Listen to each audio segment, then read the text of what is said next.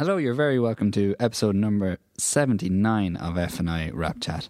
Today's guest, we have um, Jonathan Kesselman, who is an American filmmaker uh, based in Ireland. Uh, Jonathan is incredibly experienced, uh, very talented writer and director, working mostly in comedy. Uh, he has a, a, couple of feature films under his belt. Uh, mo- probably best known is um, The Hebrew Hammer with uh, well-known actor Adam Goldberg. Would you might not know his name, but you definitely know his face from films like Saving Private Ryan, um, uh, and yeah, loads, just loads. You you know him when you see him. Um, and uh, yeah, uh, Jonathan also worked as second unit director on Ang Lee's film uh, Billy Lynn's Halftime Walk. Uh, so it was brilliant to talk to Jonathan. Uh, it's amazing to kind of come across people like Jonathan living in our midst. Uh, it was actually introduced to me by uh, a former guest, Rowan McGann, um, and we were actually talking about and working together on a project. And listening to him, I was like, man, you have so much experience, so many stories. We have to get you on the podcast. Uh, so yeah, there's uh, there's so many people out there that would make brilliant guests for the podcast. So if you know anyone that maybe we're missing and we may we may not know about, um, or if you yourself are one of those people, um, please get in touch um, and and let us know. Uh, we're always trying to find uh, different voices and different types of people that we can um, talk to from all of the walks of the film industry. Uh, yeah, so uh, bit bit of F and I news. There is a course coming up, a voiceover course, and getting to make use of the brand new podcast studios here uh, in uh, Headstuff. So uh, huge thanks to, to Headstuff while I can. That uh, the the work that they're doing here is amazing, uh, and they're building a new studio uh, that's almost ready with all these new uh, podcast facilities, loads of studios. Uh, so if you need any recording, uh, hit them up. Uh, so the course is on the 16th of November and it's with uh, uh, the very well known voiceover artist Roger Gregg. you can go back to episode 39 of our podcast and listen to a very entertaining podcast with with Roger. So he'll be giving advice about how to give your best for uh, audio performance professionals. Um, so yeah, check out FNI for that. And uh, yeah, that's it. Uh, big shout out to our sponsor, Wildcard Distribution.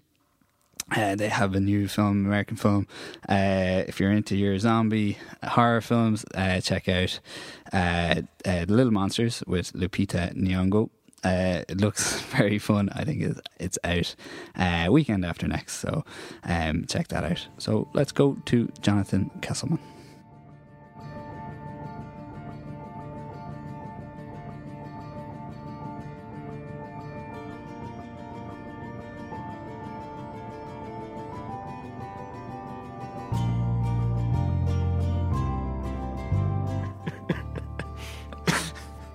In a world That's where people good. make podcasts.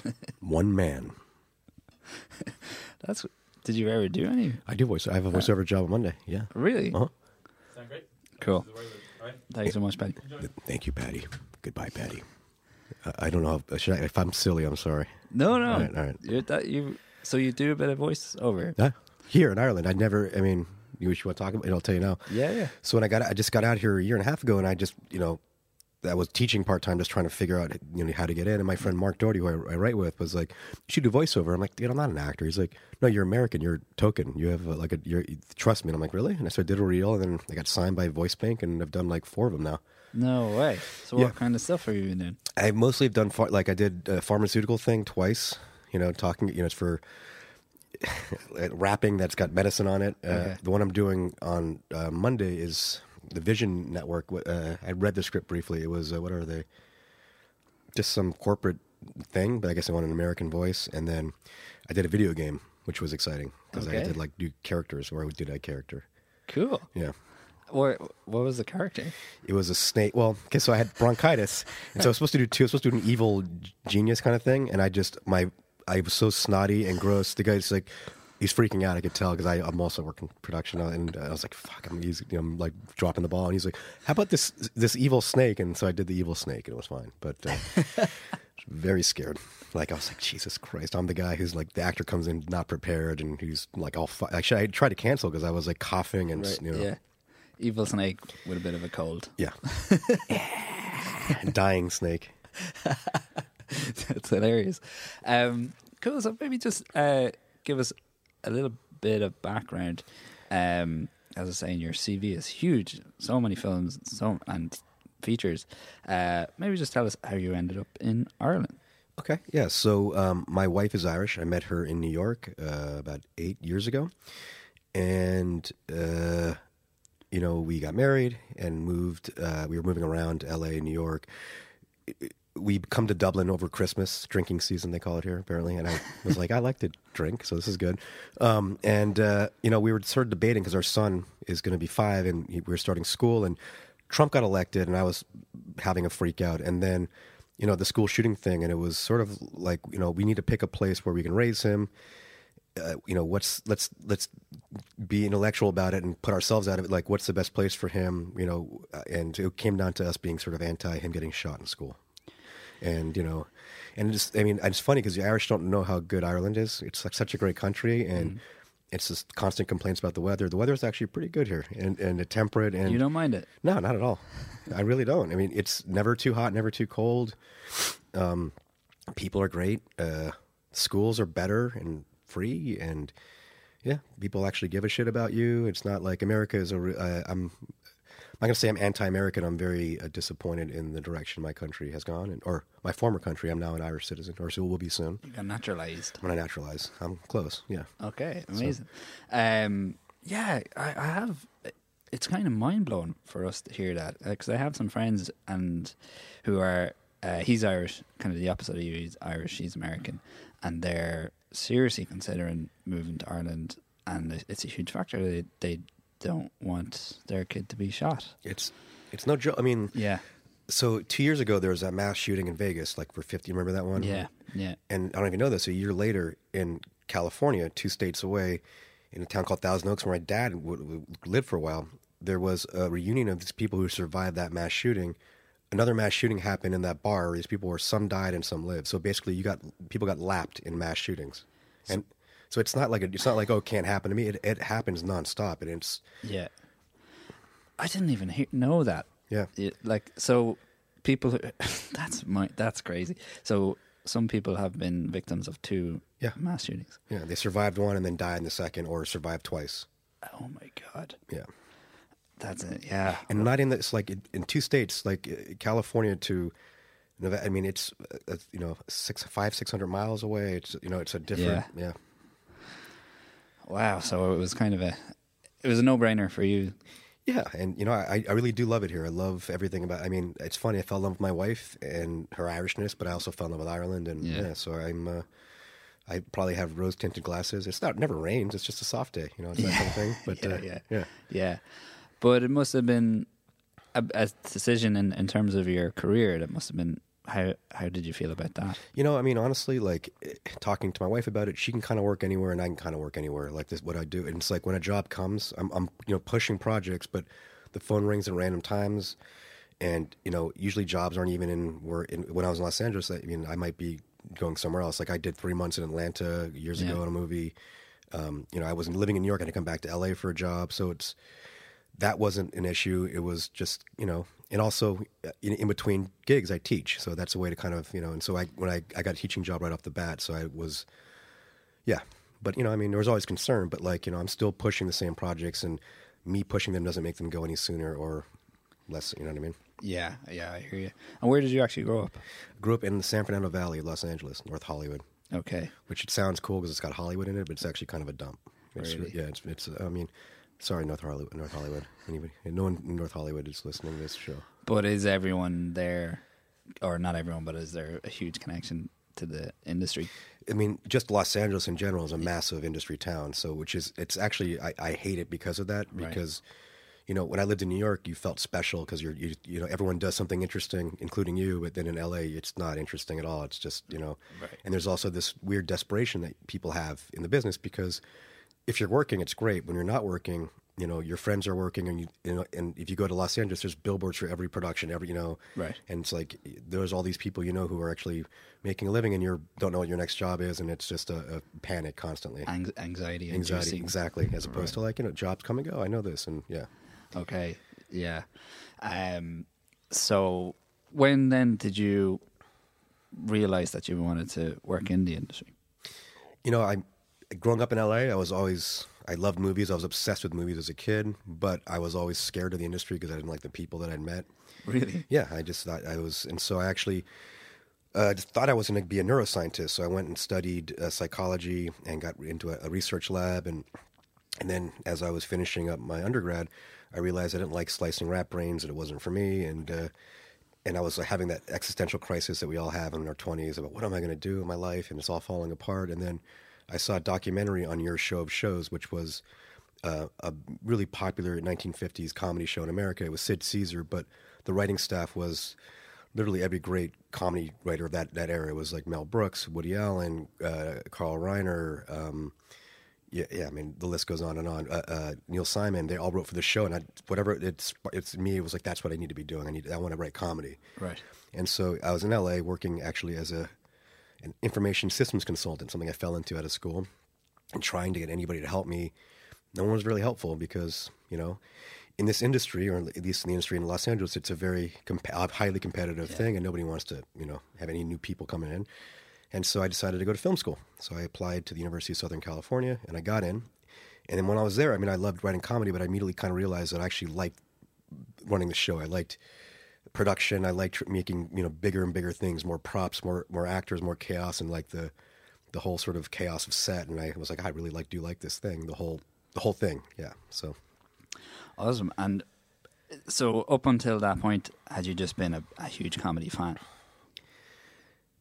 I was always, you know, I had a shitty childhood, so I was always, I was not funny. And then suddenly around 17, 18, I realized the thing that, you know, any good comic you meet or really good comic, there's something, uh, something happened in their childhood and there's some sort of cracked mirror the way they, s- they see the world. And I sort of started realizing why people thought I was funny. And then I got very excited about being funny, but I wasn't like comedy nerd. I was, you know, um, Okay. but I just, you know, I knew that I was very good at comedy Yeah. um, and I wanted to learn how to actually do it. Like I, I also have this memory of being really unhappy, thirteen or fourteen, and seeing a sitcom, and I.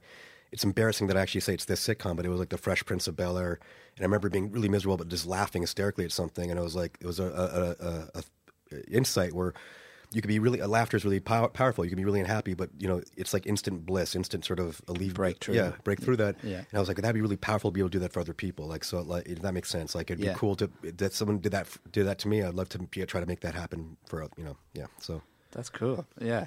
And what were what would you say are the would be the influences, big influences on you? Well, I mean, I would, you know, 20 years ago when I first started out, I was very much, you know, I would only, I would immediately say Mel Brooks movies. Like I loved History of the World, but also uh, the Zucker Abrahams guys, like you know, the Airplane, Naked Gun. Like I love just, I like. There's so much. There's so the, the density of comedy, and it's so you know, and that you know, and I, I had this thought. It's like you know, if you're gonna do comedy, you know, if I spend twenty or twenty dollars to go see a movie now, the more laughs I have in that you know that hour and a half, that's a more successful comedy as a like a horror movie. It's the same thing. You know, if I'm scared the entire time, that's a that's a better genre film. And uh, so I like the fact they could just make you could just could, or in hysterics from from start to finish. Yeah. And and what I like about Mel Brooks and them a little bit too is that you know it's, I love stuff that kind of crosses the line that pulls it back. Like it's just you know you know otherwise what's the point of doing it if you can't like you know you know push things a little bit. And, Yeah. And which is a- edge. Yeah, and it's kind of hard to doing that now. And this Yeah. I have to. It's become a, a thing in my career. The, the the current situation in the world. It's interesting time to make comedy because it's people are very everyone's offended by everything, and Hmm.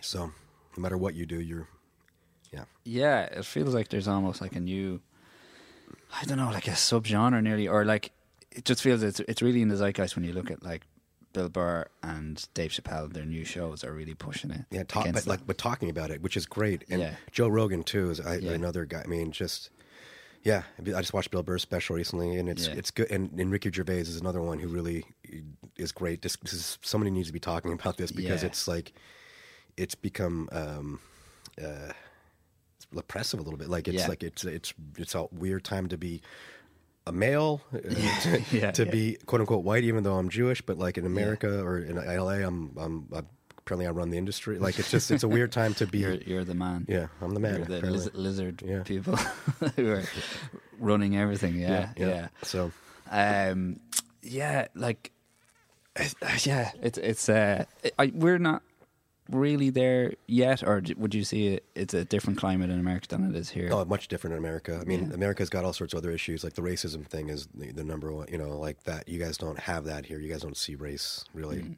Um, yeah, and I think just Irish people are better educated, and I think less hysterical. Um, I think. Yeah, I mean, I, I mean, I'm, I'm again singing the praises of Ireland, but it's like, yeah, it's a night and day. It's a much more, it's a calmer, saner place here than it is in America. America Right, just okay. feels like everyone's going insane right now. Yeah, yeah. Um, so, what was kind of your first? Did you start making shorts, or how did you break in then? Yeah, so film school. I mean, I, I wanted to make shorts, and I was working that consulting job, and I just could not find the time. It was like a full on corporate job, and I was getting paid well, but I hated it, miserable. And I knew if I didn't like get out of that, I was gonna, you know, I was gonna make a lot of money, but Yeah. I was gonna be just, die, I'm gonna be dead at 40 of a heart attack and miserable. Yeah. What age were you at that stage? 24, 25, something Okay. like that. And so I decided to go to film school. I applied to USC. I got in, and then the great thing about film school is that you're forced to make a lot of films. Yeah. You know, so my first semester I made five short films. You know, where you do every job. So it's like you're literally write one week, you Yeah. shoot the next week, you edit this, then you keep do that five times.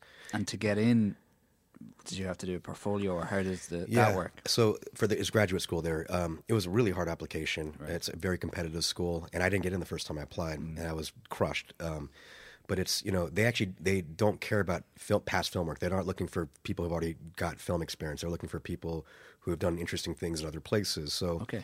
um, so it was a you know writing sample, you know, GRE, which is like the uh, I don't know if you guys have a standardized test here for college, but like the, the SATs for undergrad, the GREs for graduate school. It was a couple writing samples actually of other things like some fiction, um, just a lot of stuff, and I didn't get it the first time, and I, I was crushed because I had a really good grade point average, and I just it was my dream. That was I was one school USC. That's where I'm going. And so I quit my job consulting and I went on a walkabout. Like, you know, I, in my head, I was going to go to Australia and just, Yeah. you know, just do weird, weird drugs and meet random people. Yeah. so I went, and on the way, to, just as like my own out of spite kind of thing, I'm going to turn the exact same application in for the second, you know, the next semester. And I did. And I got back and I got in. So, like, nothing changed. The app, nothing in the application changed. But I guess the people who, yeah, Yeah, yeah, that seems to happen Yeah. a lot. You just never, never know. Never know. So yeah. I mean, and so my first semester, I made five films. My fourth film I made was called Subterfuge, and it was like a, a- a- a- like I like you know it was a fake action movie. There's this there's this a secret corporation that's got this package, and they're hiring these spies going around and. At one point, there's this black. And I, th- th- this time too, you could shoot in the airport with the camera, and nobody gave a shit. This is before 9/11, obviously. Yeah, yeah. And so, like, uh, this this black fr- friend of mine, an actor, he you know he picks up the package, he goes in the bathroom, he starts you know undressing, and you cut out of the bathroom, cut back in. He's now like an Orthodox Jewish man, and his code name was the Hebrew Hammer, Master of Disguises, and it got a really good reaction. People were just laughing, and Yeah. and so, So kind of riffing on yeah. Black Jew, kind of black yeah. exploitation, Jewish, like just you know, Yeah. it- you know, again, race is a real big thing in my country, Yeah, so it's yeah. and and as is religion, and so like um, so anyway, I when I had to write my next semester short, you know, it was going to be a 16 millimeter short. It's like it was called this class is called 508, and it was basically two people crew. So one of you writes and directs while the other one shoots and edits and you guys, you know, and so my partner Mike Kinney and I, we teamed up, and I was gonna try to figure out what I was going to do, and he's like, "You have to do the Hebrew Hammer," and I'm like, "Okay." So I started researching every blaxploitation movie. I just got all the, you know, the the videotapes. I was watching Shaft and Dolomite and Superfly, Yeah, yeah. trying to understand exactly how they work, like what what it was, you know. And What's then- your favorite one, or or what? well, they're all. I mean, like on the truth. The truth is, they're all kind of terrible. Terrible. Yeah, I've seen a lot. but like if you want to laugh for 20 minutes and then it gets old dolomite is pretty you know it's pretty because it's so the filmmaking is so bad it's almost like garth marenghi's dark place like the Right, booms and the shot and Yeah, the yeah, people yeah. dropping lines on camera and that's the one Eddie Murphy is doing. Yeah, coming rem- or not a rem. It's the kind of story of his life like right. a biopic yeah Yeah. Yeah so that which is great the guys who wrote that are usc graduates and they're the one I mean they did ed wood and they, like they they're amazing writers uh, scott uh, alexander and larry i can't pronounce his last name Karaszewski. Okay. Um, but yeah, they did. You know, t- they did Ed Wood. But so that sh- that movie should be great. Yeah, it, yeah. I ju- actually just saw the trailer yesterday. good? Yeah, yeah. It does. It looks fun. Um, and yeah, because I remember I went through a bit of a phase of watching like is it Pam Grier, all those stuff. Pam did the movie. I, I, I had talked to her on the phone while I was, you know, and I had a part for her, but I stupidly didn't rewrite the part to reflect Pam Grier as like an older yeah, woman in the movie. You know, yeah. And Yeah, so yeah. I think I insulted her. Sorry, Pam. I, I just was busy and I didn't Okay. do my due diligence as a writer. and did you, how did you kind of blend your upbringing in kind of a, a Jewish household? Yeah, so I mean, you know, I I I think a big part of the movie and why I connected because it was it's kind of a cult movie in America, especially if you're Jewish in America, you, you probably have heard of my movie or seen it. Yeah, Um, so there's like five, no, there's a couple, couple hundred thousand. I don't know, whatever it is. But, Yeah. um, you know, I was conflicted growing up because I'm less so now, but I, I felt very culturally tied to being Jewish. Like, I mean, my family is very stereotypically culturally Jewish, but Right. I hate religion. Like, I, Okay. I mean, after like, you know, age 13, my bar mitzvah, I, my mom tried to get me to go to like, uh, uh, what, I don't know, your confirmation, like basically, you know, more religious studies. I was like, nope. I started ditching and just, what I just didn't believe in it Yeah. but I, I felt really connected to being Jewish, and there's a re- and, and and a lot of Jews feel that way, like they, you know, and it's and, it, and it's like you get it from all sides, you know, if you're, you know, if someone's religious, like you, it's so. So the point is, most Jews are culturally Jewish but not religious. Yeah. that makes sense, and no one was sort of hitting that. Yeah. And then also the racial thing, like I always had, you know, I grew up in L.A. and it's a, you know, my school was 80% not white. So, I mean, you know, I, I was a minority. So a lot of my friends are Hispanic Mm. and black. And so I never understood the whole black Jewish sort of, you know, rift in New York or why, you know, and it's, to me, it's the same thing. And so it's all that there stuff. is a kind of a, no, a known thing, or yeah, yeah, there was. And I think that's, I mean, just race is such a weird, Mm. it's, I, and it's interesting. It's nice to be here because it's not, it's, there's not, it just doesn't, I mean, there's an immigrant thing, but it's not, it's not a racial thing. You know, if that makes Mm. yeah, any sense. it's not as deep seated. Like we, it was just us for so long. yeah.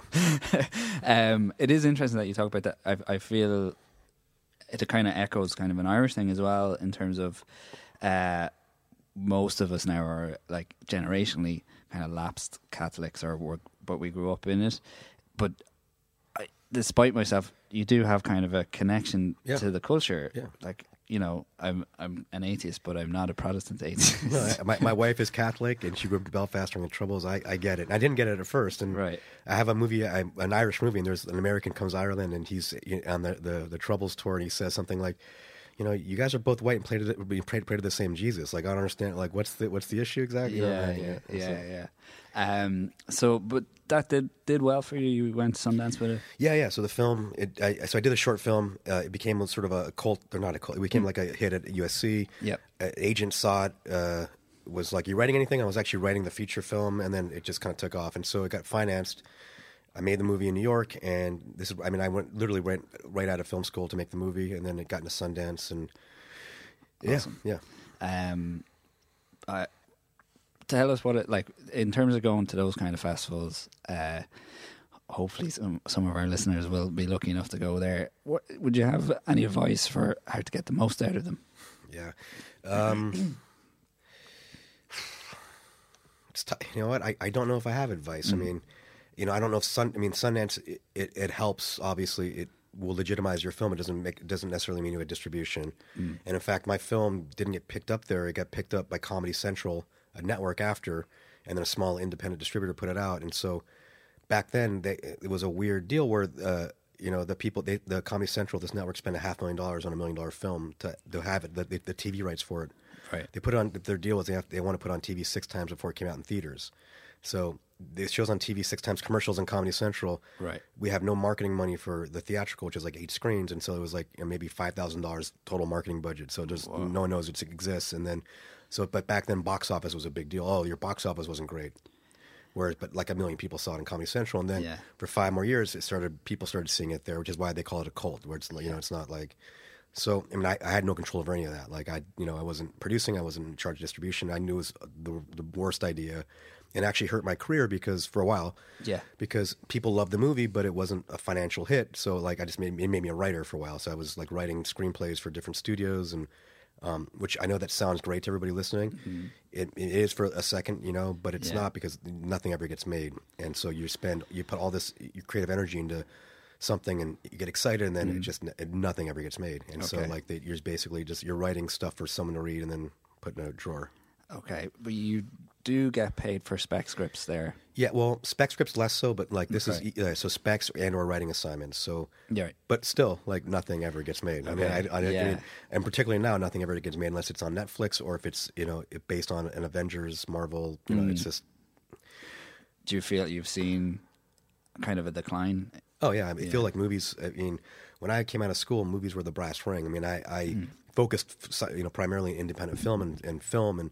And that's no longer the case, and I, to my own detriment. Like a lot of my friends went into television are highly successful financially, and I just was all about movies. Yeah. And movies are it's a, it's a, it's a hopefully it will change. It feels like it's a, at least independent film right now feels like a dying art form because I don't know if they, no one's figured out how to monetize stuff or Yeah. I don't know. Yeah, you know, for filmmakers, it's it's still what we want to do. I think. Well, know? here's why- I mean here's my why I love movies more than t- TV, and I, I'm doing TV right now and I like TV, but with a movie. You just have more time to think about stuff, so there's more thought goes into everything. You have mm. more prep. You have more time to get a better shot. So everything is, you know, everything is that the hour and a half or two hours. Every frame has been really sort of, you know, every ounce of your creative sort of world has been poured into that, and so Yeah. it just you know they feel better, look better, and also like I. I I like to have a story told to me in one go, like in an hour, and like can be done. Like I've topped, you know, you know, I and, and you know I, I can enjoy watching Netflix, but I have a five year old and I'm working, and it's like I can't binge, you know, it's like Yeah. I can't. So I, I want to see one movie that I just really connects, and yeah, so yeah. I, I'm kind of the same at the moment. I would have gone through a phase where just there was just so much amazing TV, but now I, I really appreciate just a good movie. sorry, I'm drinking water. No, don't worry. yeah. um, like, and it's weird now, even with like Netflix and that. There's just so much stuff, and you're like, what, you could be watching something, you're like, this is great, but I'm just not that into it. Yeah, yeah, know? Whereas with a movie, like it's funny, I'll go see a movie that that's okay, and go and see it in the cinema, but I won't. Sometimes I won't put on a film that I know is probably great. Yeah. To put it on a TV. Well, I mean, yeah, I mean, there's certain movies that you need to, you know, yeah. Like Chris Nolan's movie. You're not going to go see Chris. You're not going to watch Chris Nolan's movie on your iPhone. You want to. Yeah. Yeah. Yeah. Exactly. Yeah. I just feel like I don't know. You feel better. Well, also, I mean, for me, comedy, like, and I miss it, but you know, like watching, you know, the, you know, I have a lot of friends who are stand-up comics, and they get their joy getting laughs, like when they're in, you know, Yeah. I don't want to be on, on the stage. I get my joy like when I sit in the theater in a dark Yeah. theater with, you know, the stuff that I'm stressed out, you know, the stuff I've thought, you know, hearing the laughs and Yeah. and being with an audience, and as you know, with comedy, more people in an audience, just it's like a communal sort of it builds, and it's mm. and it's exciting, and yeah, and to not be able to have that, it's like you can't sort of see your work Yeah. as much. Yeah. Um, like if you could go back, say around that time, I, I guess it's it's such an important time in your career, your first feature. Yeah. Um, was would there be anything that you would do differently? Yeah, I mean, a lot of things. I was 27 years old at the time, and so I was, you know, good at the comedy part and the film part, but bad emotionally and bad, you know, uh, I just was a mess. I was 25, I was a 20 something year old kid, so I didn't really Right. know my business. Right. And so, like, I had a, a manager who was not great for me, and agents are not like just I didn't know how to navigate any of that stuff, and it was, you know, these are really intensely agents man like that whole thing is just a different thing. So I didn't, Hmm. yeah, you know, how to just sort of navigate those people and how to you know stand up for yourself and how to you know comport yourself in business settings and Yeah. you know what just what every I like I remember after I made a movie like I went to a meeting and someone was like we have open writing assignments. I'm like what is that? Like I just no one gave me any sort of like here's here's what you should be trying to do. I didn't know what to accomplish. Is let's go to these meetings and meet people. I'm like oh, okay. And Yeah. yeah. And like, because we don't really have agents or managers or that kind of thing. you guys are much much happier people do you really Oh, yeah, I think should- yeah. it's a better system. Yeah, I- mean, I've had agents and managers for 20 years, and I, and they don't really ever do anything for you. You get your own work, and so Right. I, I can, you know, if I have a piece of material I want to sell, I can you know, get my manager to take it out, but he'll take it out half-heartedly, or Right. you know, it's. And and it took me uh, like many years to realize that, and this everybody, everybody I know in Los Angeles, New York, who has an agent or manager, they're not happy with it because they don't do much. They take ten percent for as little work as possible. They have a thousand people calling them to, you know, so Yeah. and so the the idea that you have this person is going to change your life because you have them, it's you know, and then oh, I'm special because I have someone represent. It's like no, you would just have somebody taking money from you to not do the stuff that you're going to be doing anyway to get work. So Right. Okay. so not to depress you guys, but you know, yeah, get your own work. Yeah, yeah, um, yeah. Do, like, is there any merit to it? Do, do would people take you any more seriously if you have one? Or? Yeah, I mean, in, in Los Angeles, yeah, like you can't, you know, I mean, uh, if you're not known to get meetings, you're, you're gonna, you know. But honestly, the truth of the matter is, you could, you know, have me, you know, list me as, as your manager, and I'll I'll call for you, be like, hey, it's John from the the so and so. It's like it's just doesn't really matter. they're yeah. just gatekeepers, and they're just, you know, they they want to. There's a lot.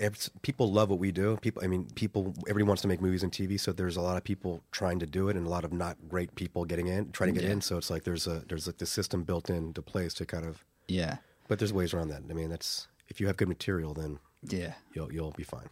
So in between your own directing work, you're doing Yeah. gigs, Yeah, kind of writing, like sort of working in yeah, uh, comedy rooms and that kind of thing. done that. And so I mean, you know, I mean, so I taught last year, and things I would always tell my students are like, do everything. Like, you know, so I write. I write direct movies, television, commercials. Um, uh, um, I've d- d- been in writing rooms. I've done just written scripts. So, like you know, anything that's film or television related. Yeah. Um, yeah. So Maybe tell us a little bit about working in a comedy room. Isn't they're starting to come in now? Or, Yeah. or we're start producers are starting to experiment with writers' rooms.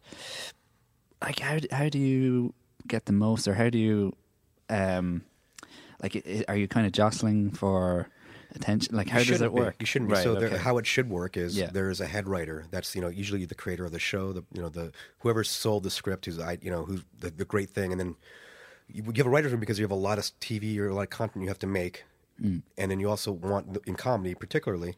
The more ideas and brains and other, you know, my cracked way of seeing the world and your cracked way of seeing the world, Yeah. you're gonna have different angles on jokes. So how it usually works is, you know, the whole writers the writing staff meets with the head writer, Yeah. and head writers is basically there to you know kind of set the stage. You know, so like what, what's this, what's this episode about? And so you guys are everyone's riffing on what the story is. Yeah. And once you all, all crack the story, and it's easier to crack a story with more people. You know, kind of with you know, once that story's cracked, also jokes are being pitched and all that stuff's being written down. Yeah. And then you know. Because you're doing multiple episodes, then that head writer will will give that episode. So, like you know, one of the one of the writers, you go and write this episode. Mm. That writer goes off, writes a pass of the episode. It comes back. It might just be there might be another pass of jokes and riffs on that thing. It's all you're, you're all doing. You're all working to make this one thing better. Yeah. you know what I mean. And so, and ultimately, though, it, the the final pass will go through the head writer. It's their visions. They want to make sure that you know their voice and stamp is on it, and and so it's better. Like, and so the fact you guys don't have writers' rooms is very strange to me because, like, I don't know how t- TV gets. You know, Yeah. I'm working on a show right now called Gander, and you know, we're, it's being funded independently, and it's low budget. So um, I brought on my friend Rob Kutner, and Rob uh, is was a writer on the Daily Show for almost a decade. He won like five Emmys, and he was writer on Conan, and so he's I he, I've made him the head writer. So he takes a pass, and then he and I go back and forth and rewrite. However, we have guys out here who've been working with like David McSavage or Karl Spain who will, you know, contribute jokes. So like basically in Rob's sort of structuring, he's like, Hey, team of writers, hmm. whoever wants to be involved in that, here's some things I need ideas for. And then he throws stuff out and best idea wins. And he hmm. you know, we're Rob and I are both old enough where it's not ego, it's not ego driven. It's like we want it to be the, the funniest. If it's funnier than what I wrote, that's, that's what we're going with. Like you know, I just want it to be good. You know, so that's kind of how it should work. Okay, yeah, well, yeah. It it sounds like when it's working, it's the most efficient way, right? Yeah, I mean, I, I don't know how comedies if you don't have a staff of writers pitching jokes. I mean, it's going to be kind of samey very quickly. Yeah, And you know, and in, in, in, in, in these comedy rooms, like they'll get writers that have different strengths. Like, oh, that guy's good with raunchy stuff, or that person's really good with political stuff, or that person's, you know. So you get, yeah. yeah. Uh, maybe talk about some of the weirder jobs that you've done. All right, so I will tell you, and I've told this before, and I don't care because I, the worst, best paying job I ever had in my entire life was I wrote for five months for WWE, the World Wrestling Entertainment uh, Network, Yeah. for Vince McMahon, and um, in Stamford, Connecticut, and it was. Wow, that's uh, that's not that's not how a company in a writers' room should be run because Okay. and, and it all starts at the top. He's you know, you know, he's insane. Uh, he's basically like, he's a friend of Trump's. He's a billionaire. He has a broken childhood, and you know, and he's just yeah. So kid. yeah, yeah, Yeah. he's a yeah. Um, so like at that place, actually, a friend of mine who after I like so well, just kind of got into it a little bit. Um, when I started the job, I, first of all, I hate wrestling. I never liked it. A headhunter contacted me. I'm like, "How'd you get my number?" Oh, we Yeah. can't tell you. I was broke. Oh, I love wrestling. And I had the interview. It's the best thing ever because Yeah, it's yeah. you know, and the money was great. Um, right. But uh, so when I, the, my first day starting, uh, one of the writers pulls me aside and he's like, "Listen, just so you know, if you're gonna give your two weeks notice, don't. You know, like just quit." I'm like, well, "Wait, what?" And he's like, "Yeah, like the guy whose seat you took, he he gave his two weeks notice on Friday, and they just escorted him out of the building while all his stuff was really embarrassing." I'm like, "Oh, okay."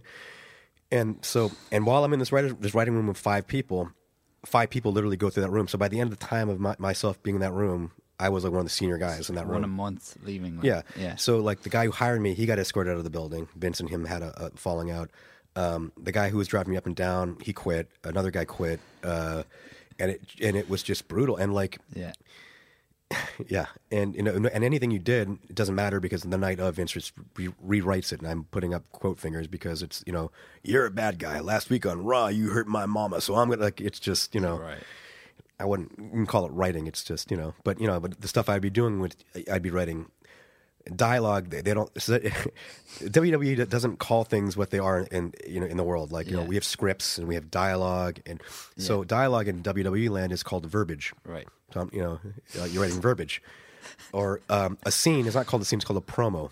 So, Okay. yeah, because it, started off like it was a sort of carnival, and they'd never actually had real film and TV people. They just kind of made up their own language for, That's hilarious. yeah, yeah. So, um, and th- this that was a big part of the job is understanding the language of it. Because, Right. like, you know, for example, I'm sure if you're wrestling fans, you know this stuff. But like, a good guy is a baby face, a bad guy is a heel. If you're um, if you are a good guy and you fought all the good guys, you're, you know, you basically they need to turn you into a bad guy so you can fight now all the bad the good guys are the bad guys so you can Yeah. get the most out of you. Yeah. That's a you know a heel turn or a face turn. There's things like gimmick. The word gimmick is interchangeable for things. Yeah. Um, I heard the word kayfabe. kayfabe, yeah. So, So kayfabe is like? Yeah. keep it quiet. Like so, K, no, the whole notion that wrestling is not fake. It's fa- it's fake, but like people still you know want to. Vince won't like let you behind the curtain. There's no writers on the show, so kayfabe is like it's top secret. It's you know you're you're you're protecting the, the notion that it, the wrestling is a fake thing, and if anybody believes that wrestling is not fake, you should move to America. Are there is is there really people? Oh yeah, oh yeah, yeah, yeah. Okay. And and I didn't realize how massively popular wrestling is Mm-hmm. and why so. I mean, until they put me on the road, which was the. I mean, I had one week of that, and I was like, I was out. I, Alright. you know, but um, I'll take if you want to talk about that, we can. But like when I was in this small podunk town, middle of America, at an arena, you come out and the streets are lined with people, signs, screaming at you know, and I'm just a, a writer, like, and I'm like, what the, f- what the hell is going on? Like, Yeah. this is so massive, and I like, it's so terrible. It's so yeah. So so you didn't enjoy it. No, I, I, I needed to pay off debt, so I enjoyed that part of it. Right, okay. My, my now wife was my girlfriend at the time, and like she was like nursing me, like sending me off with a, like a lunch bag. You're gonna be okay. It was just like the bully, like the guys from the road. So there was a mix of real writers, like from Hollywood and you know in New York, but like you know Yeah. playwrights, writers, film, TV, and wrestling people Right. and I'm not like I have friends from now from that, that who are wrestling people, but because Vince is and that whole sort of system is just shits on people. Everybody just comes in shitting on people. So these guys come in from the road and just torment like certain right. Like there's this one writer who I, I really liked, who's a, a a a guy from Los Angeles, really talented writer, Yeah. but he just you know he he never figured out in high school how to not get bullied, and so, and so, and so, like they would, ju- it was just, I mean, it's so hard to watch, and like not, and you can't like, you know, if you say something, then you, you become the target. And at one point early on, I saw what was going on, and one of these wrestling guys comes up to me and starts, you know, trying to like do what he was doing to this other guy, and I, I turned to him, and the other guy's Jewish, and I said, "You got the wrong Jew," and I just gave him an icy stare. And from that point, I was like, "It was all good," and I did my, you know, I knew how to like not get bullied in high school, kind Yeah, of, you know what I mean? yeah, Like just, yeah, yeah. I can actually fight you, even though I can't, you know. Yeah, yeah, but You stand up for yourself. posture. Yeah. yeah. Wow. so it's it. Yeah. Did you? I guess you probably built up a a, a pretty strong bullshit detector. Oh yeah. Yeah. I mean, I mean, I grew up in LA, and I, yeah, I've been in meetings with people like uh, real production companies where you're pitching something. There's not even a script, and someone said to me, "I'm going to schedule and board this this," and I'm like, it, "It's a pitch. There's no what. What are you scheduling exactly? Like it was, Yeah. yeah, just you know, like yeah. So as you get further along in the business, yeah, I mean, in LA, the the thing in LA is that people are the everybody is so confident. Everybody talks with so much confidence, and as you know in film and TV, no one knows anything. I mean, like it, it's you know you can have talent and be good, but these people who are sort of making decisions, they are in those positions because they're really good at making you think that they're they just are super confident, and smart, and they are mm-hmm. smart people, but they've just they've had to develop their Yeah. yeah. Is there any gig that you really loved, you really enjoyed? Yeah, yeah. I, uh, right now, the gig I'm working on, I'll tell you about that. I, I'm having a, a great time. Uh, One of my favorite jobs I ever did was I was second unit director uh, for Ang Lee in his last movie called Billy Lynn's Long Halftime Walk. Uh, oh yeah, I've heard of it. Yeah, I don't think it got a release here. I didn't. No, No, it's uh, you should check. I mean, I still it, it got mixed reviews, but I lo- I thought the movie was great. And Right. the, and the reviews were focused on the technology, and that's some that's something else. But um, Okay, so maybe just tell us about, yeah. about it. so the movie's based on a book. It's set in 2004 during the Iraq War. right? and uh, it's about um, this this troop of soldiers um, who essentially are flown out uh, to uh, the halftime show for the like Dallas Cowboys football game, Super Bowl. They'd like to basically be marched and sort of shown off as like you know, patri- you know, basically using soldiers as props for patriotism. Okay. And all these guys have like PTSD and you know, and it's like sort of a, it's a it's a not satire. It's basically sort of a, a comment on war and how we sort of you know how America is selling war and selling soldiers and so, and so it's a great movie. Right. Um, and so for that job, I, I my was tasked. There's you know those movies set in this football stadium. There's you know a jumbotron, the big giant screen. Do you guys have those here on the stadiums? Um, not really, but I, I've seen that. so the jumbotron's kind of a character in the movie. Like it's constantly, you know, ads are kind of ironic, and you know, like there's a I did a, a fake penis, like a fake Viagra ad. I did, you know, so it was a lot of fake commercials, um, sports pump up films, um, and then also. Uh, in, during the halftime show, which is all very subjective, like they're, they're on the field having flashbacks as the pyrotechnics are going off. Right. They needed me to shoot like the what what the, would actually be at the NFL game. So it was six cam. Like I basically shot an NFL. I directed an NFL style sort of unit where Ang and his team they pulled everything off the field, and I came in and just my my guys we shot six cameras, and then yeah, so it was great. Yeah, I mean, so a lot of fun, and Yeah. Ang was amazing. Yeah. Uh, it was it was cool to you know, I got to, I was a, I was a head of a department on a fifty million dollar movie with like John Toll was the, the, the DP. So I'm working with these guys that I you know that I never would thought I'd get to work with because I do comedy and I'm not like an Oscar you know. Yeah. And but I was like I can hang with I can play at this level and that felt really good. That was really good confidence wise for me. cool. Yeah. And how do, how would a director like that work with this second unit director? It was great. So I mean, basically, you know, I had to sort of think. I so my first job was to figure out what was uh, needs to be on that jumbotron. Nobody knew what was there. 2004, no one knew what kinds of commercials or what what would be on it, and like so, I had to sort of do like about a, a couple weeks of research to try to figure out. And the thing is, this is pre self, like you know, the u- ubiquitous cell phone, like where everyone's got cell phone cameras. So Yeah. there's no footage on the internet of like football games. So I, it's Right. like I can't find that stuff. So it was like sneaking to the booth and talking to the person currently working at the Atlanta Dome where we shot.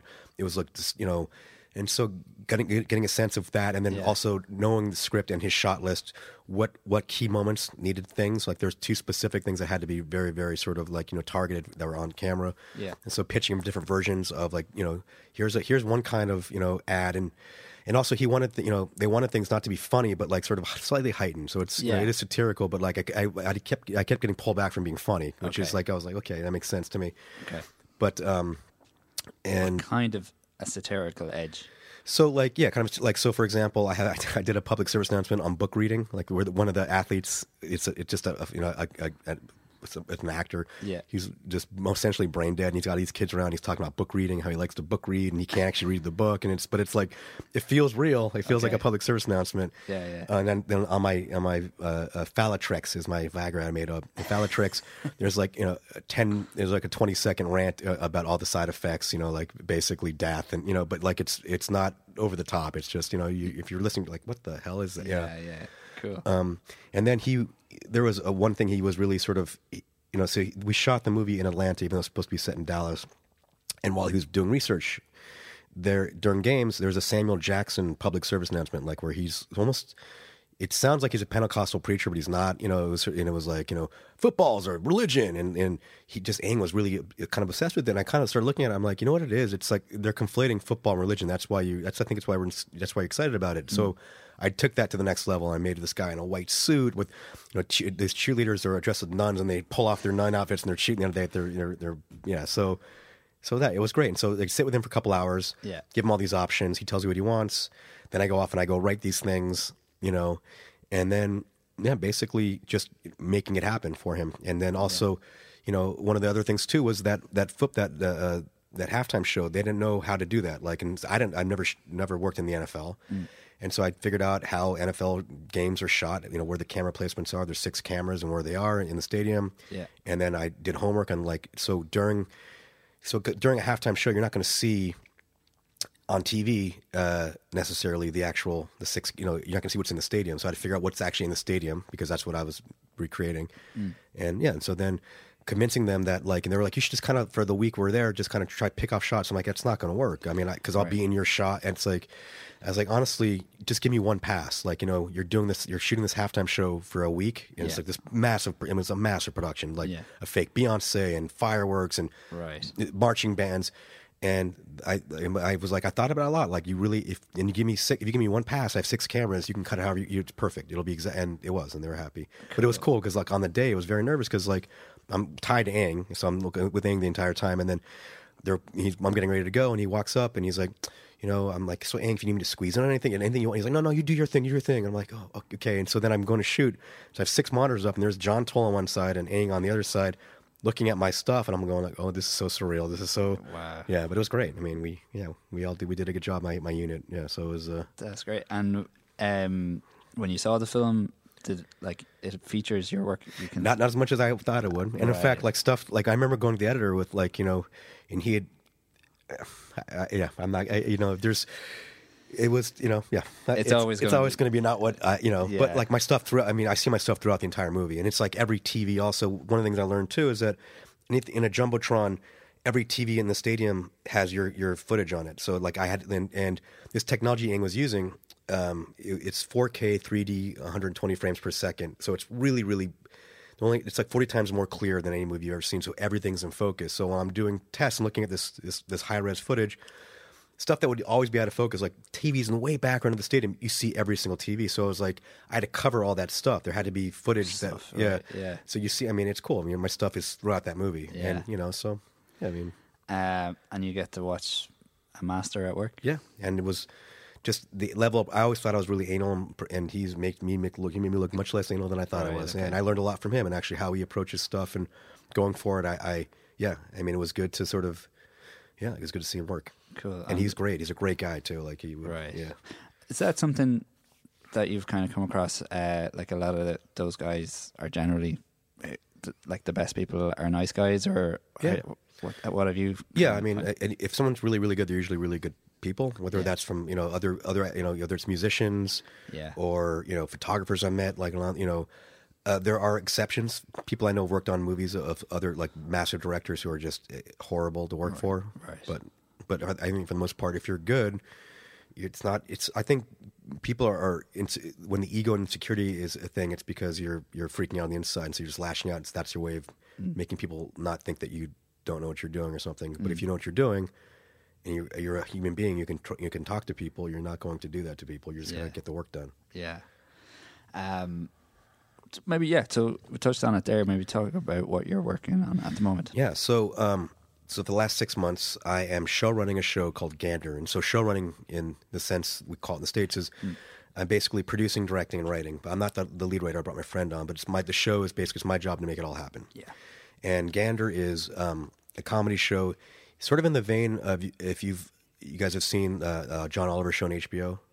Yeah, we, yeah, be popular here. More, in the last few years, in, with YouTube, uh, we can actually see those things where Yeah. we wouldn't have grown up watching even like SNL. Okay. you kind of had to buy DVDs Yeah, yeah. of their sketches and stuff like that. But yeah, so now you would have, uh, guess like yeah, that kind of comedy, that kind of political comedy, like John Oliver, um, The Daily Show, Trevor Noah, uh, Seth Meyers, that Yeah. kind of thing. Yeah, So it's it, it like it's like John Oliver's show or Patriot Act in the sense that every episode is based on one piece of research and it's on one topic. Um, you know, uh, like food delivery services are, is one of our episodes. Um, uh, one of our episodes on the cult of work, you know, exploitation of death.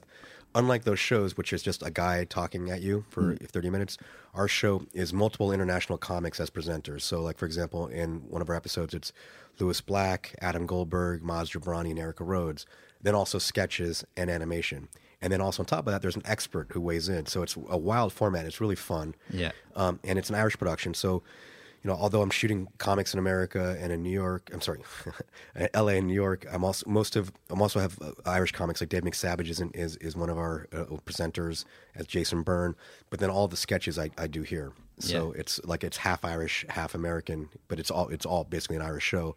Um, and it's yeah, it's been really exciting. We have one done, and we're cutting five simultaneously, and uh, yeah, And in terms of the the political stuff or the you know the issues that you're how what's your approach in terms of so it's really cool and I've seen one one of the episodes how you kind of it's really funny but you really have a take home like Thank I you. I'm very uh, skeptical of food delivery services now you know how do you approach that So, um, so first off, it starts at the top. My, my the guy funding it, uh, Kieran, our executive producer.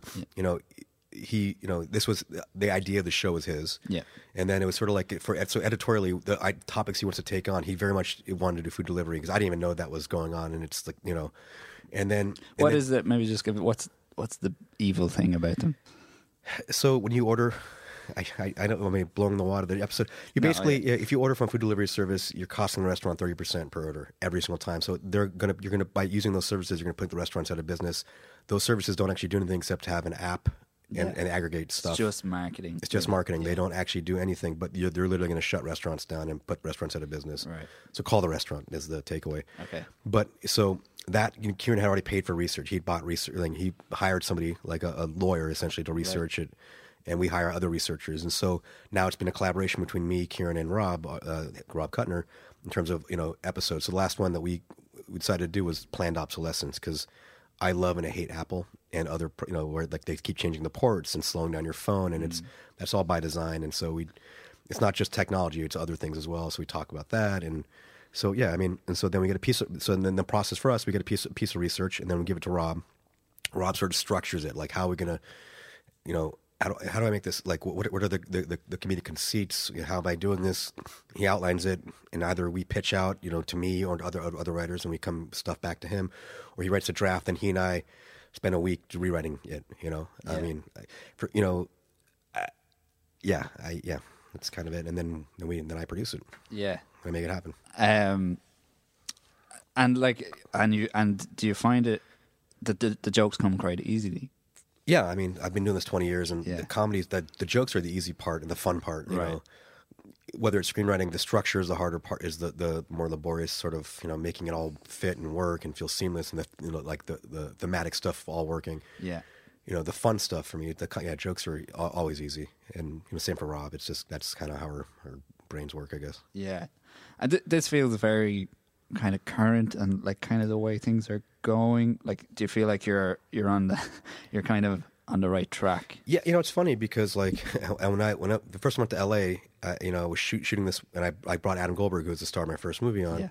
and you know, and I was kind of like, oh, it's a web series, like, dude, it's this is this is it's all web series, it's all streaming, like, there's not like I was like, oh, you're you know you're right, and so TV is what is TV really anymore? Because Netflix isn't TV, it's streaming, that's the internet, so Yeah, Mm, so yeah, I mean, it's it's all content. Like I know how to make good things. And one of the things I said to Kieran, my boss, when he first hired me, is like, I will make it good. I'll make it funny, and, and it'll be it'll be high production value.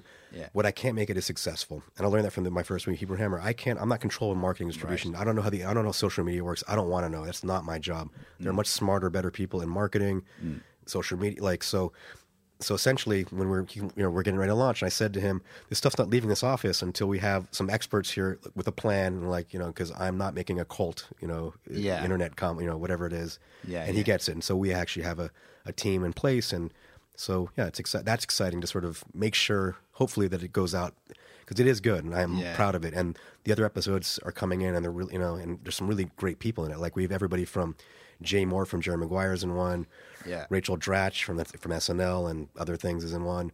The Kids in the Hall, who are some uh, Irish people don't know who they are. They're a massively famous uh, comedy troupe out of Canada that in the states and Canada are like it's almost like Monty Python actually level. Yeah. Like they're that. Um, you know uh, who else we have? That's really Russell Peters, one of arguably one of the most successful comics in the world. it's incredible. Yeah, so it's been yeah, yeah. So the cast is really good, and Yeah. and the writing's really good, and and, I- and it's you know yeah. So I'm I'm excited for people to see it, and uh, you must be like a kid in a candy store. You're you're able. it's kind of a great vehicle, and you're able to use uh, all these contacts that you've built up over the years, Yeah. and then you're able to work with uh, comedians and actors in Ireland. Yeah, and it's like uh, there's all these, you know. And what's been fun is meeting meeting all these comics in Ireland, and you know, it's, it's you forget how regional comedy is up until now, and hopefully this will change that because I didn't know who David McSavage was, I didn't know who Jason Byrne was, you know, and there's comics in the, London that have like four million Twitter followers. I'm like, who is Kevin Bridges? And it's Yeah, yeah. and it, and it's this weird disconnect, and it's like it's going to be kind of cool to cross these people because by the power of green screen, these people are all interacting with one another. Yeah. So Irish, and it's all in the same show, um, and it feels nice to make it international. Like it's not an it's not necessarily an Irish show, an American show. It's just a show of, and we want to expand. We want it to be. I want to get. The UK comics have been a pain in my my hole right now. The agents managers in that in London are there's something going on over there. I don't know. Really? Yeah. But I, I think I have a, uh, I have a, a situation. I had something a way to solve that. Okay. But I want to get German comics. I want to get Yeah. you know I want to get comics that can speak that have English as a second language that have some note uh, some some some notoriety in their in their region and bring them you know Yeah, kind yeah. of because it's a low budget show, but it's like I, you know, I just need me and a couple pieces of crew and you know, uh like a, a green screen somewhere, and I can make it all happen. you know what I mean? So it's that's been fun. Yeah. Also, it's been fun is because it's so low budget. I have to pad my crew with a lot of my students. So I have a lot of my former students, and you know, uh, some are still in school and some just graduated, acting as crew. I'll bring like a, a higher professional DOP, and so it's me and that DOP, and then the rest sort of students, and student ads, and that's been good because they're they're getting trained up. They're they're getting they're they're learning to be professionals. It, it's also been stressful and exciting because I have to do a lot of things I've never usually do. Like I'm placing mics and Right. dealing with, you know, I'm actually sometimes shooting and I don't like, I'm terrible at, at, at lighting and it's like I have to do it, you know, so, Yeah. but, but I'm learning. And so like I, you know, stuff, I'm- I had stuff I was kind of like, I don't want to, it's not my job. It's like, now I have to make it my job. And so, yeah, that's been good too. That's interesting. You've kind of reversed this. Yeah. You like, you know, kind of starting out, especially in Ireland, is you have to be a jack of all trades. Yeah. And you hope you kind of build up and hopefully uh, have more people to help you. But I, I started. I, I just jumped into directing, and then suddenly, like, I'm wait, wait, what? Wait, what is this radio mic? What? Yeah, yeah. but you know, it, it's it makes you not dangerous. It, you know, on future stuff. It's like I'm glad I know all the stuff Yeah. because it also takes you know. When you're starting out, production feels so overwhelming because it's so many parts. But you, you know, but if you know all the parts, it's not that like it just becomes the frame, and it's very simple and shot sizes. But once you know what everything is and what everyone's doing, it becomes it, it takes mm. that sort of panic away, and it's that's nice to, you know, as younger, I was always nervous about things. It's like nothing, there's nothing going to be thrown at me that I'm not going to be able to, you know, at this point. Like I know what, you know, yeah. Is this all consuming at the moment, or do you have like the next feature you want to make? I have four features I want to make, but and because I'm it's all consuming, I you know I I'm relying on producers to push them, but that as anybody in this who's trying to do stuff, you still have to be pushing.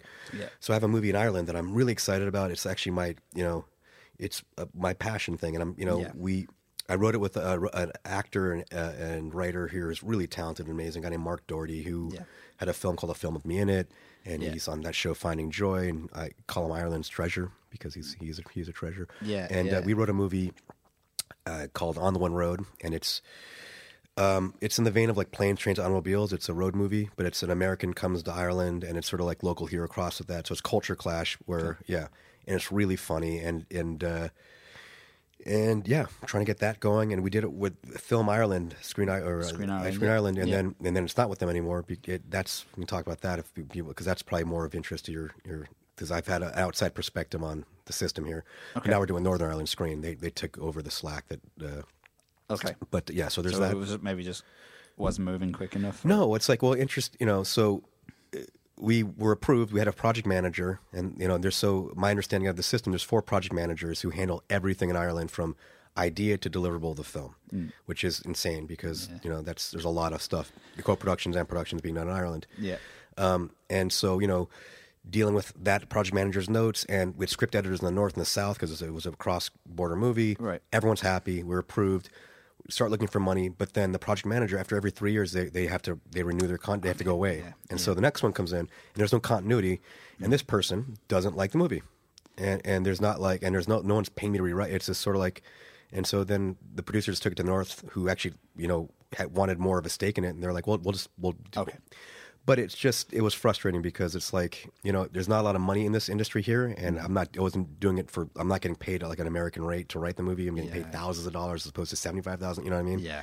and all this work to to make it go and then like oh no no it's it's and then i go see movies that this person who didn't like my movie backed and i'm like that's just unwatchable that you know like that from a script level mm. and there's no yeah So, but I want to learn. I want you know I'm here. I'm Irish, and I you know Yeah. I think because I'm there's this perception that I'm American that um, I know. I mean I'm literally getting my my passport like Yeah, yeah. and I'm going to be here. And you wanna make films I want to make films here, and I want to make films in our you know. So it's sort of yeah. So I want to figure that out because and uh, you know RTÉ is another one too. Like you know I mean there's not a lot of stuff here, and it's like I want to get involved, and Mm. I'm so and thank God for Kieran. Like thank God for the show because I am getting involved now. But Yeah. yeah, so.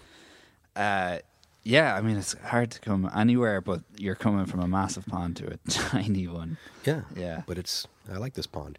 Um, also, I'm trying to work. I've been working on for a while, and we're having a hard time. Adam, the st- Adam Goldberg, the star of Hebrew Hammer. We've been working Yeah. on trying to get a sequel going, and it's been we raised like 125 thousand dollars on you know uh, equity crowdfunding, and it's just we actually we were close to investment. We had a, one of our investors who was going to put half the money and just died.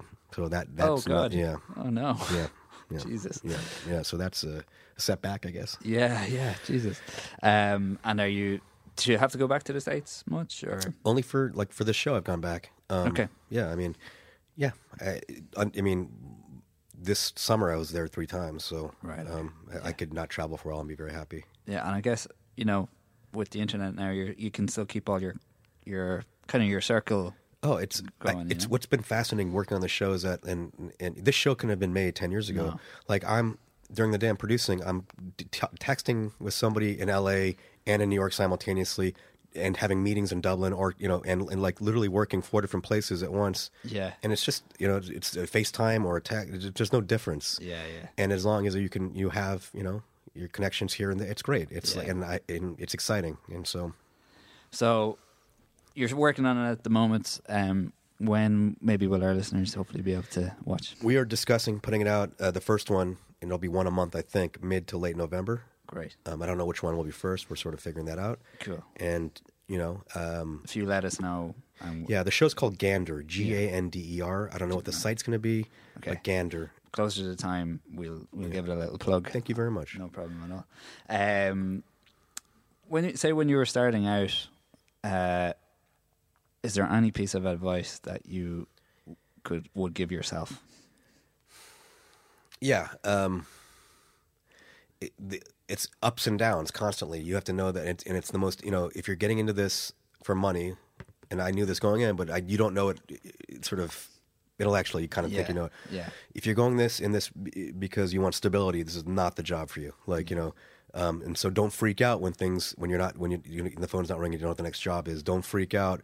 It something always comes up. It's just you can't control when that thing is and what it is because no matter what you push and what you're most passionate about it might be something else and it's that's fine. You can take all that energy and passion put into that thing but you you know you can't control that. So let go of that control um, and you know don't yeah and enjoy the process is another thing i used to i was caught up in the result i want i needed this to be the best thing ever and so i wasn't i was so stressed out by making something good i wasn't enjoying the stuff that i love which is every aspect of it like the collaboration with other writers or Yeah. crew and like just being on set and like that you know we're we're a weird breed filmmakers. We like there's like this sort of like to do 14 hour days and be tired and exhausted and lifting heavy shit and it's like we feel good about that the next you know it's like Yeah. and I it's like that physicality I like and it's like you're making stuff and it's exciting and so like like key to that stuff don't stress about the career because like I I, I, remember I was telling somebody the story I was broke once in New York, and New York's a really brutal town to be broken as a filmmaker.